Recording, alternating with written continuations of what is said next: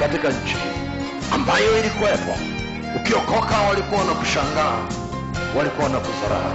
Lakini sasa siku ipo, na hiyo siku imefika ambapo kama hujaokoka ndipo watu watakushangaa. Maana yake neema ya Mungu inayookoa inaingia nyumbani kwako, inaingia dukani kwako, inaingia shambani kwako. Ribo sandara bako, neema ile inayookoa inapita kanisani kwako, inapita ofisini kwako, inapita kwa wanasiasa, inapita kwa wasio wa Kristo, inapita kwa walio wa Kristo. Ribo sandara bako, neema inayookoa inapitia wazee, inapitia na wasio wazee, inapitia wa Tanzania, inapita katika kila eneo. Karobo shandara basi.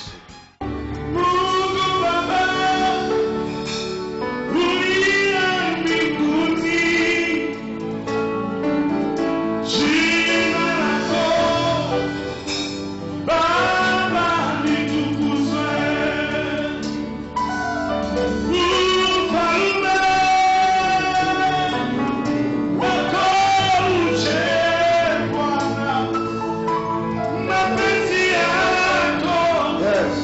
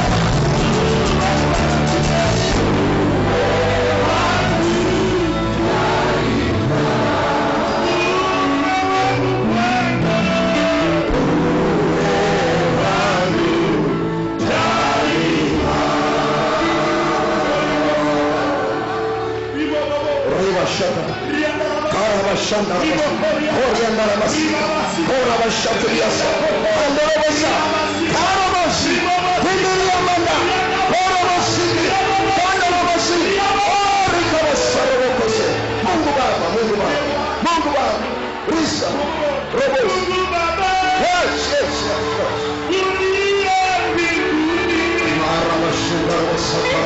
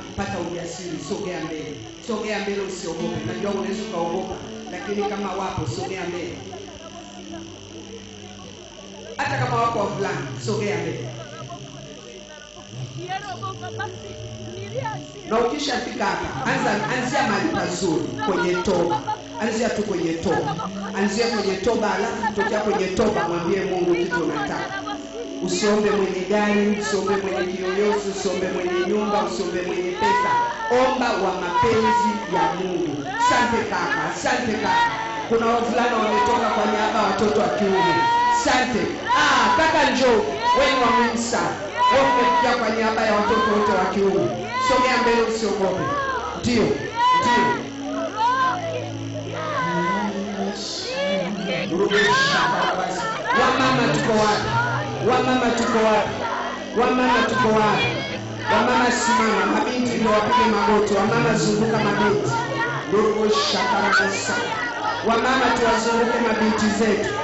Kama tunaweza kuwazunguka tuwazunguke, maombi ya dakika kidogo. Tuwazunguke. Pastor George, ndio tusaidie.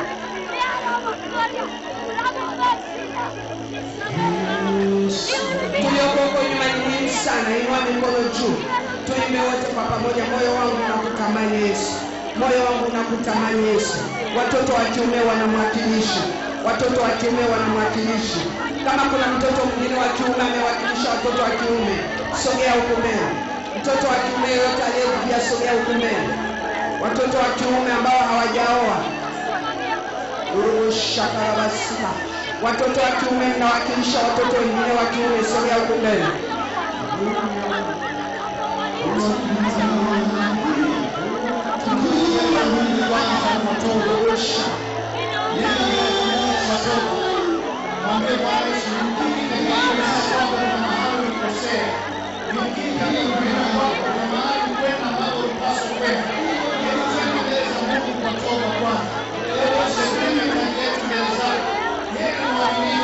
Watoto wa kiume, tunaomba wale watoto wa kiume kwanza, huko nafasi tumeka watoto wa kiume. Tunaomba watoto wa kiume wapita pameni.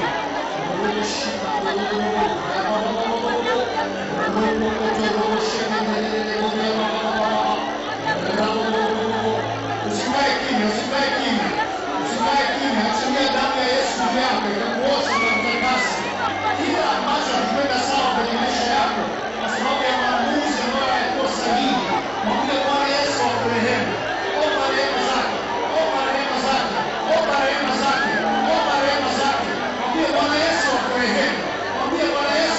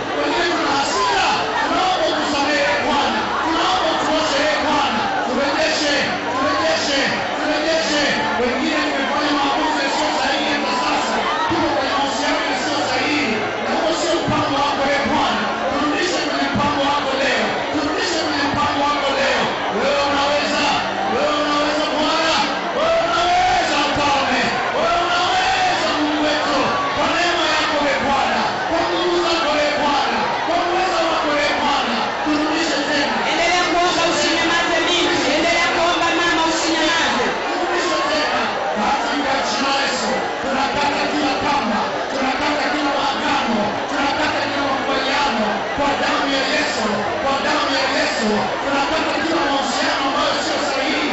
Tunapata, tunapata, tunavunja, tunavunja kwa damu ya Yesu, kwa damu ya Yesu. Tunanisomoa hapo sasa. Leo, leo ukombozi wetu umefika. Ukombozi wetu umefika. Ukombozi wetu umefika. Ukombozi wetu umefika. Leo, leo, leo, leo. Katika jina la Yesu, katika jina la Yesu. Waachie hao shetani, achie mwanadada hawa, achie mabinti hawa, achie vijana hawa, katika jina la Yesu, katika jina la Yesu.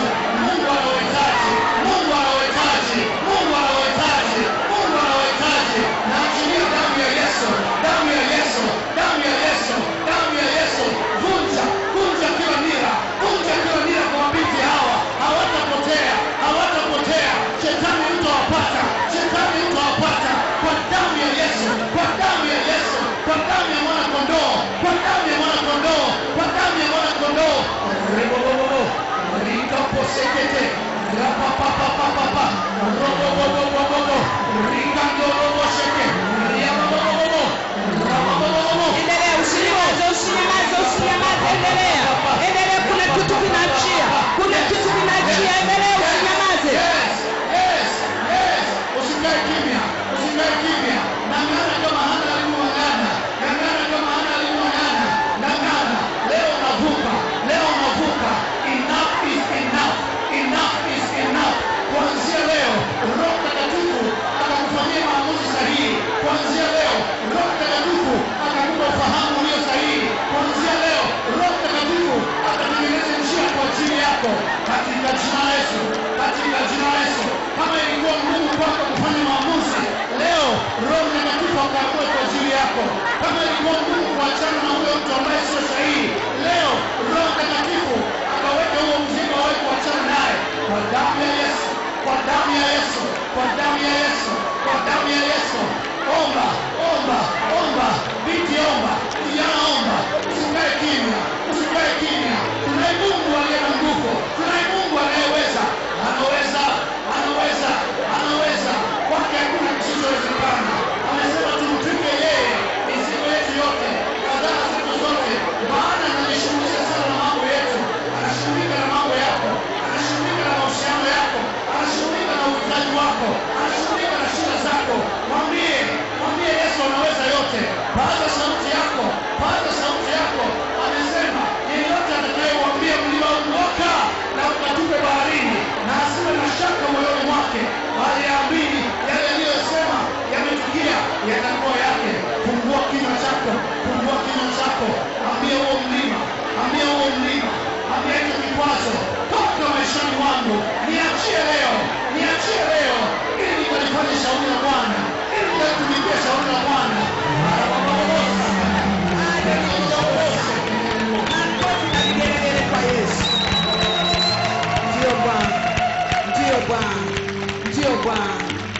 Piga picha wamama, kama ni kanisani kwenu, kama ni kwenye fellowship yenu, mkawa na muda kila wakati, hata mara moja kwa mwezi, mkaomba kwa ajili ya binti, mkaomba kwa ajili ya mtoto wa kiume.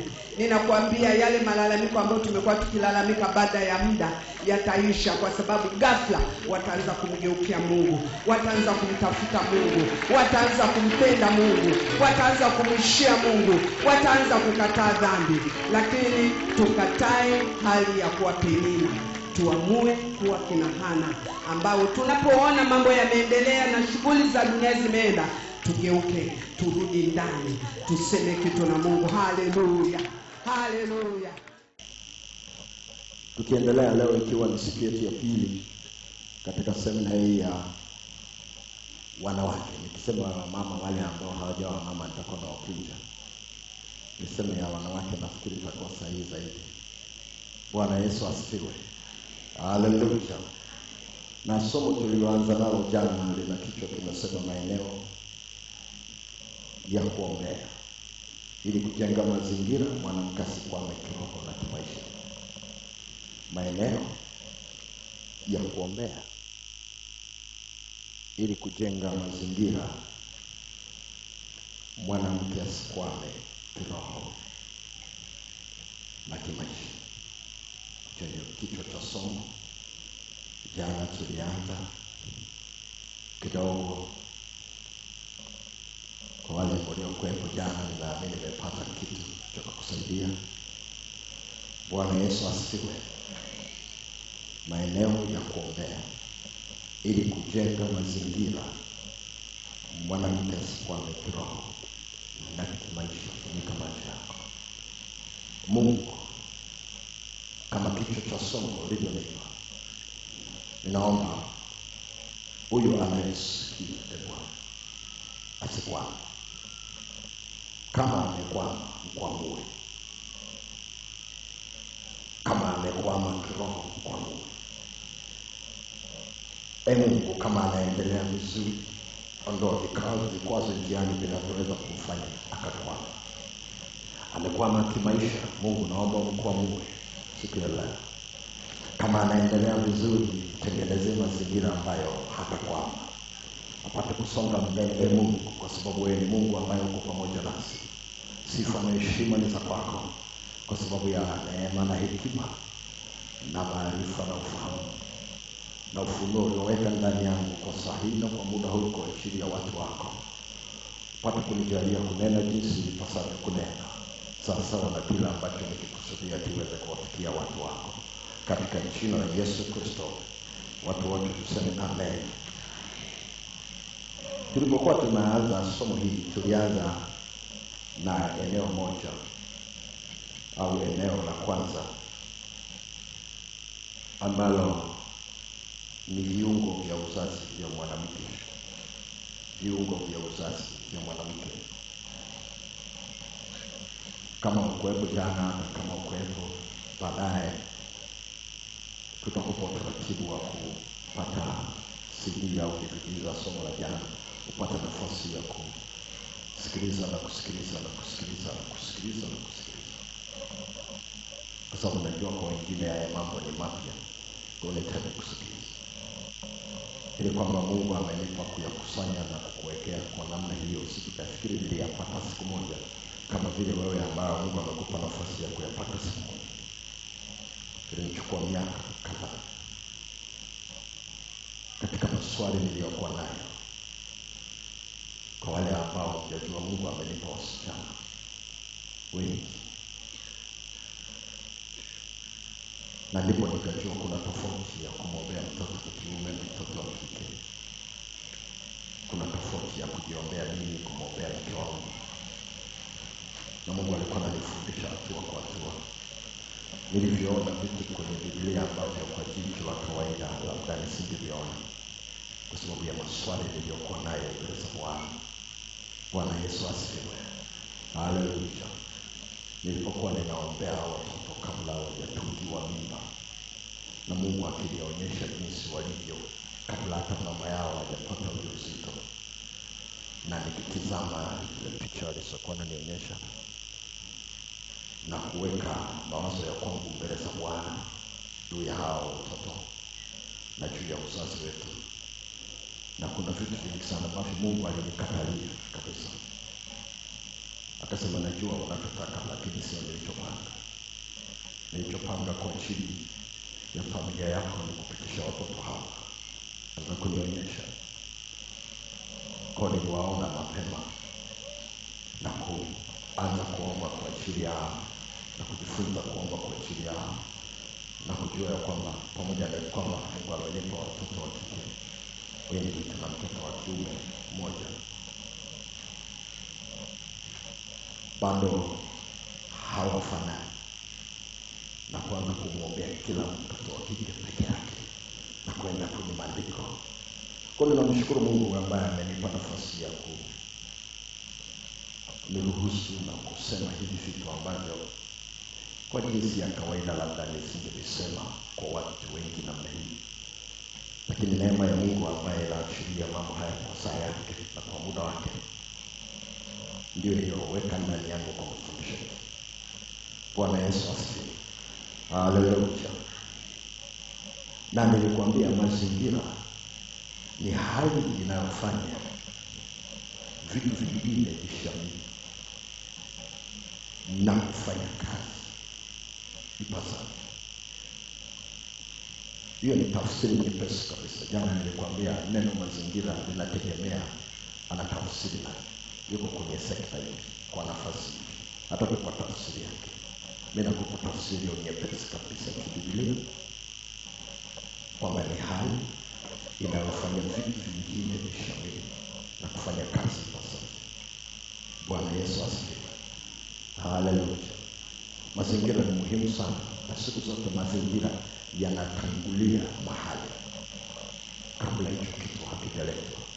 Kwa mazingira ya mtu kukaa duniani yaliandaliwa kwa siku tano. Siku ya sita mpige kwa kale. Mazingira yale ya kiroho. Sura ya pili unaona mazingira ya kimwili yakitengenezwa kutokana na mazingira ya kiroho yaliyowekwa msingi. Bwana Yesu asifiwe.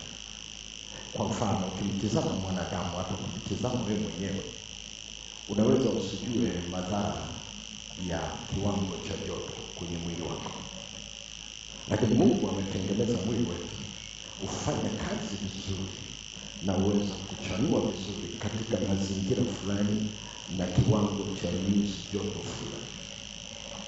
Kwa haijalishi afya yako nzuri kiasi gani, ukipelekwa mahali ambapo ghafla ni baridi, hata kama una afya kiasi gani, huwezi kustahimili muda mrefu. Huwezi kustahimili muda mrefu. Au utaumia, au unaweza kuzimia, au kapili. Mara kwanza nimeenda Canada. Nadhani ni kwa mwaka tisini labda au sabini na tisa. Nimeenda Canada Januari. Kwa wale ambao wameenda Canada Januari wanaelewa maana yake. Ni baridi sana. Na nilipelekwa eneo moja kijijini kabisa ambako joto lake lilikuwa limeshuka kuingia baridi, ilikuwa minus thelathini na tano. Ilikuwa minus thelathini na tano. Walinipeleka kwenye ziwa ambalo lina meli kabisa kubwa. Meli imeganda ndani ya maji na maji yameganda. Kama unafahamu magari aina ya jeep, yule mtu alikuwa na aina ya jeep. Angeniambia mahali anapopita ni juu ya ziwa, ningemwambia ni television. Maana niliona anaendesha. Sasa unaona ile barafu kweupe barabarani mpaka kila mahali kweupe. Kwa nikaona anaendesha, anaendesha, akaniambia hapa tuko juu ya ziwa.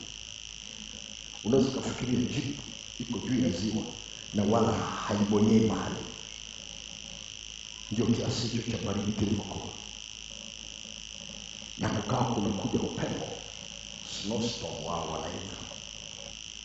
Mke wake akapiga simu akasema imetangazwa kwamba kuna kuna snowstorm inakuja, kwa hiyo mrudi nyumbani haraka maana ikija namna hiyo inaweza kuwafunika dakika tano hamuonekani nini na gari. Kwa tukawa tunarudi, tukafika nyumbani kwake. Alikuwa mfugaji pia wa ng'ombe. Akaniambia twende uone ng'ombe wanavyoishi wakati wa baridi. Tukaenda sehemu ya kushozoea kidogo. Mimi ndio mara ya kwanza nakutana na baridi kali na mwingine. Tumefika nje, nimejifunika kweli kweli kadri nilivyoweza. Kufika nje, nikajaribu kushika hawa, kumekufa ganzi. Dakika tano, kumekufa ganzi. Akaniuliza vipi? Nikaambia sisikii kitu hapa. Akasema turudi na. Nikauliza kwa nini, akasema baada ya dakika kidogo tunaanza kupasuka. Wao wanaita snowbite. Tuko tutaanza kupasuka sasa. Kwa tukarudi na kwa haraka. Ndipo nikaelewa kwa nini wanafunga skafu usoni. Nilikuwa na afya, wangenipeleka hospitali wangepimwa na kutakana kitu kiko sawa. Lakini mazingira yamenizuia kukamilika. Na katika maisha ya kiroho ni vivyo. Vuruga mazingira, haijalishi wewe mwenyewe binafsi kiroho chako kimekaa vizuri kiasi gani. Usogee mahali. Kama vile unakuwa kwa mfano unabana mahali. Bwana Yesu asifiwe. Bwana Yesu asifiwe. Na kati ya eneo mojawapo kama nataka kutengeneza mazingira ya kwako kama mwanamke, au kama nataka kumsaidia mwanamke kutengeneza mazingira, lazima ucheki hayo maeneo. Maeneo mojawapo ni viungo vya uzazi vya mwanamke. Na kile kitabu cha Mwanzo sura ya tatu mstari wa kumi na nne na wa kumi na tano, wa kumi na nne na wa kumi na tano, anazungumza nasema, Bwana Mungu akamwambia nyoka, kwa sababu umeyafanya hayo, umelaaniwa wewe kuliko wanyama wote na kuliko hayawani wote walioko mwituni. Kwa tumbo utakwenda na mavuno utakula siku zote za maisha yako, nami nitaweka uadui kati yako na huyo mwanamke, na kati ya uzao wako na uzao wake. Huo utakuponda kichwa na wewe utakuponda kisu. Bwana Yesu asifiwe. Pointi ya kwanza niliyokuambia jana wakati tunaangalia tunaangalia mambo kama matatu ambayo si rahisi sana nikayarudia yote, lakini nataka niseme pointi ya kwanza muhimu sana, kwamba vita hii kwa uzao wa mwanamke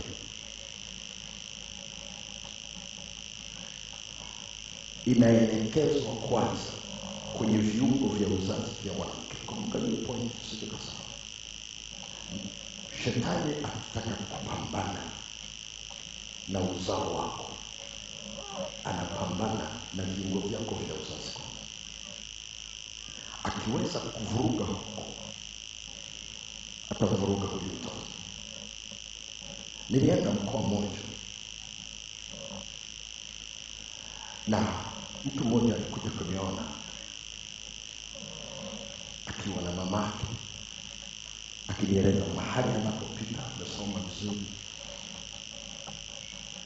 na jinsi alipopata taabu na kuugua, Mungu akamsaidia akaokoka akapona, lakini kuna namna fulani maisha yake yamekwama na hawajui kitu gani. Akajitahidi kuomba, akaenda kanisani, akaokoka vizuri. Nikamsikiliza akieleza, baadaye nikamuuliza kama amewahi kuona watu wanaombea udongo. Akasema sijawahi kuona. Kwa hiyo nikampitisha kwenye mateka, nikamwambia kwa kitu Mungu ananisomesha, kilichoko mbali kwenu kinakukwamisha. Kwa hiyo kama hamuko mbali, nendeni mkalete udongo kutoka kwenye bahari. Kwa hiyo wakaenda na wakaja wakarudi, wakalete udongo kidogo, tukawaonyesha mstari ndani ya Biblia, nikabandika mkono juu ya bahari.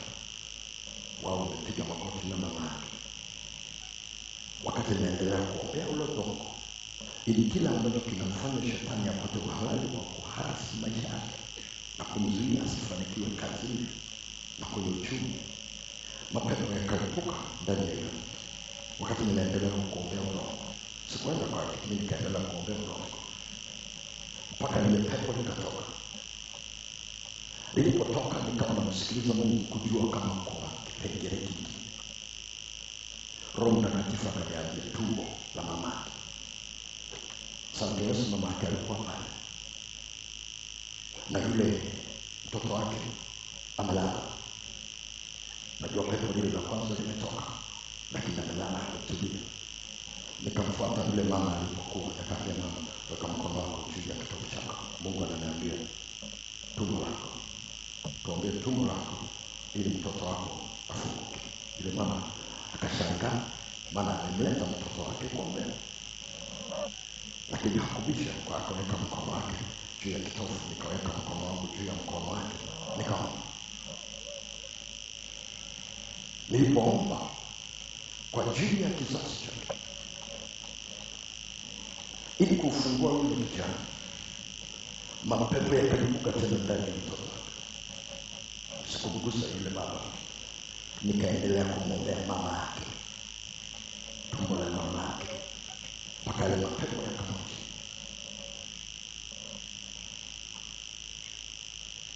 Mama yake alishangaza, mtu mzima. Baadaye nikasema niambie mama ulimpataje huyu mtoto. Akasema katikati ya aliyetangulia na huyu kuna miaka kadhaa nilipata shida kupata mimba nyingi. Akasema baba alienda kwa mganga. Akaenda akaleta dawa. Wakaikoroga, wakanywa. Yule mama akapata ile usinda.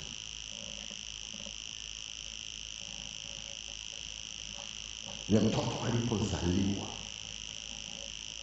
amezaliwa akiwa bado huku kwa mama yake kuna kitu cha kiroho kimekama. Unaona, nikueleza tu ushuhuda uweze kuelewa ya kwamba shetani katika vita hii na uzao wa mwanamke. Vita ya kwanza ataanzia kwenye viungo vya uzazi vya mwanamke. Akiweza kuweka mkono wake huko, ana uhakika na wote wanaozaliwa hawatafika mbali. Labda Mungu aingilie kati kuwasaidia. Na nilikwambia jana ya kwamba hii vita mdhamini wake Mungu. Ni kama vile ukisikia kuna mechi ya ngumi, alafu unasikia mdhamini akieleza kwamba tuna mashindano ya ngumi ya kukata na shoka. Anaeleza pale. Alafu unajua anakuwa amekaa katikati, boksa mmoja huko, boksa mwingine huko.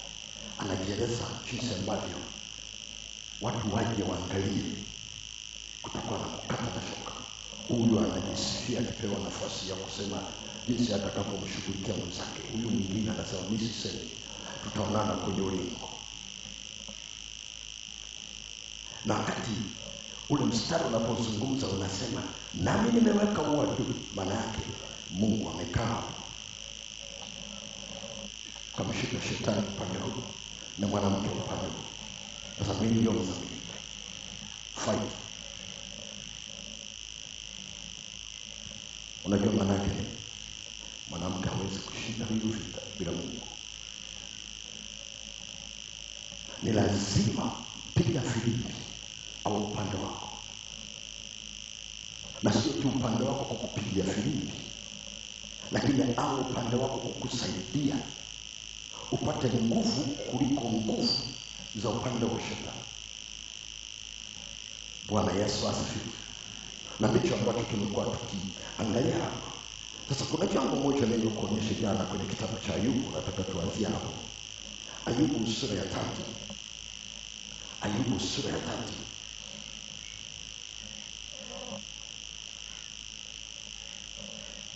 Ule mstari wa kumi. Nisome na ule mstari wa kwanza mpaka wa tatu tuweze kuelewa na kitu gani anasema. Baada ya hayo Ayubu akafunua kinywa chake na kuilaani siku yake. Ayubu akajibu na kusema, naipotelea mbali siku niliyozaliwa mimi, na usiku ule uliosema mtoto mume ametunukiwa mimba. Mstari wa kumi. Kwa sababu hukuifunga milango ya tumbo la mama yangu. Hukufunga milango ya tumbo. Kwa hiyo unajua kabisa hazungumzi tumbo la chakula, anazungumzia tumbo la uzazi. Na nilikwambia katika viungo vya uzazi vya mwanamke vina sehemu mbili. Kuna sehemu inayoitwa tumbo la uzazi, na hilo tumbo la uzazi limebeba vitu vingi sana. Limebeba vitu vingi sana. Lina mayai, lina njia ya mayai. Hayo mayai yako kwenye mfuko wake, yanatoka kutoka kotrati pande huu pande huu pande huu pande huu. Mara chache sana yanatoka kwa wakati mmoja. Na pia kuna ndani yake kuna tumbo linalobeba mtoto. Mtoto mahali anakaa na kukulia hapo. Alafu kuna njia ya uzazi, na ndani ya ile tumbo kuna vitu vingi kwa ndani. Ndiko kunako uzaa na kutengeneza siku za mwezi za mwanamke. na kesho ya ndao unaweza kupanuka sana. Kuna vitu vya msingi ambao vinatengeneza mazingira yale tumbo la usafikaji. Wale wataalamu wanaita hormones, ziko za kike, ziko za kiume. Alafu nilikwambia pia matiti ni sehemu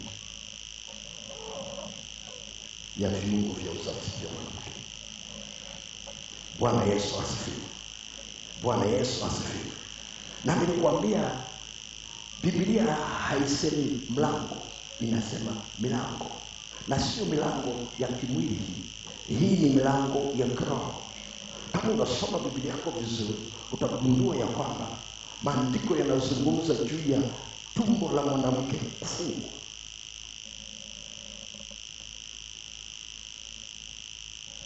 Na kufungwa saa nyingine wanaongeza na neno lingine wakisema ni tasa. Lakini saa nyingine kwa vipimo vya sasa ukienda hospitali wanakupima, wanakukuta wewe sio tasa, lakini upate mimba kwa mume wako.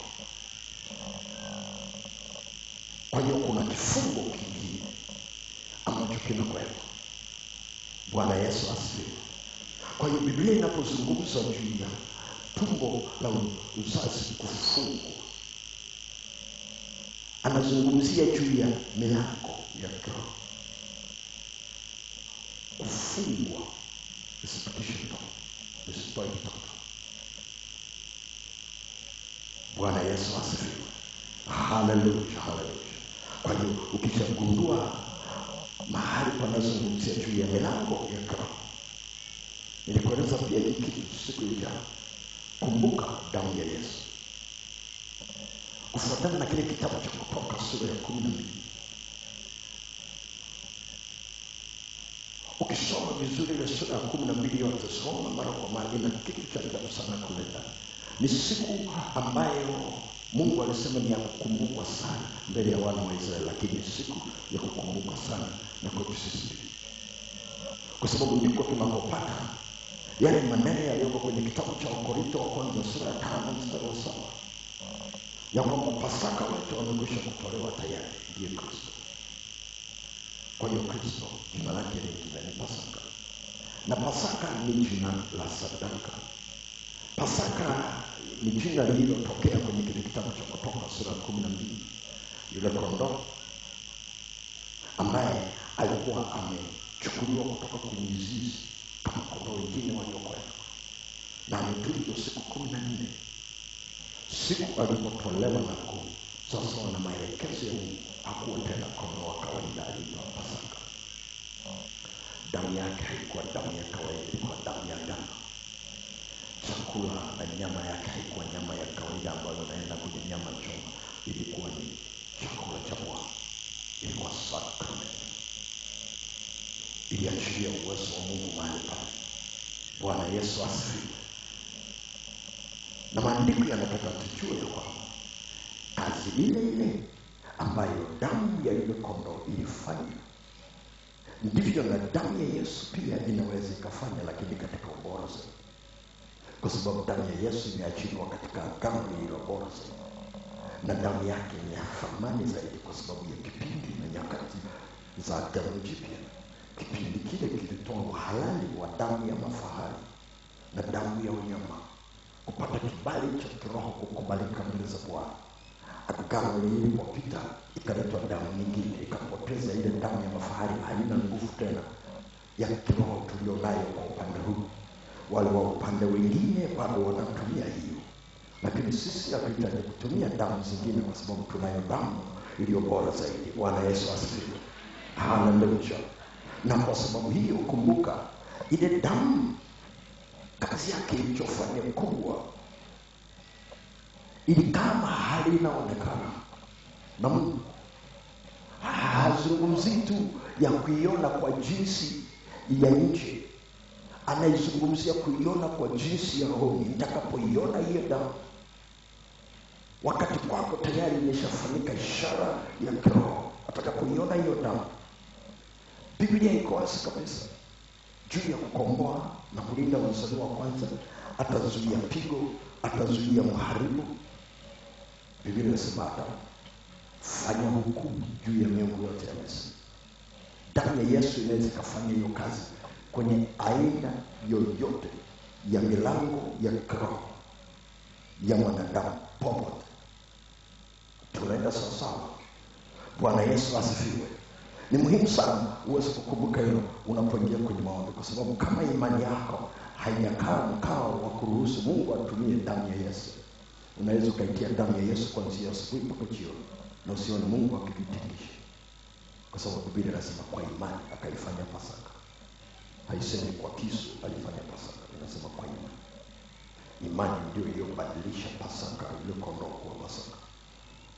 Bwana Yesu asifiwe. Bwana Yesu asifiwe. Hallelujah. Na jana nikakutajia milango minne.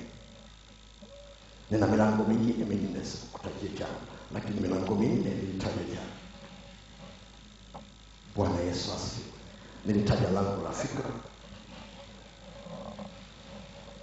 nikataja lango la masikini, nikataja lango la kitovu, nikataja na lango la matiti.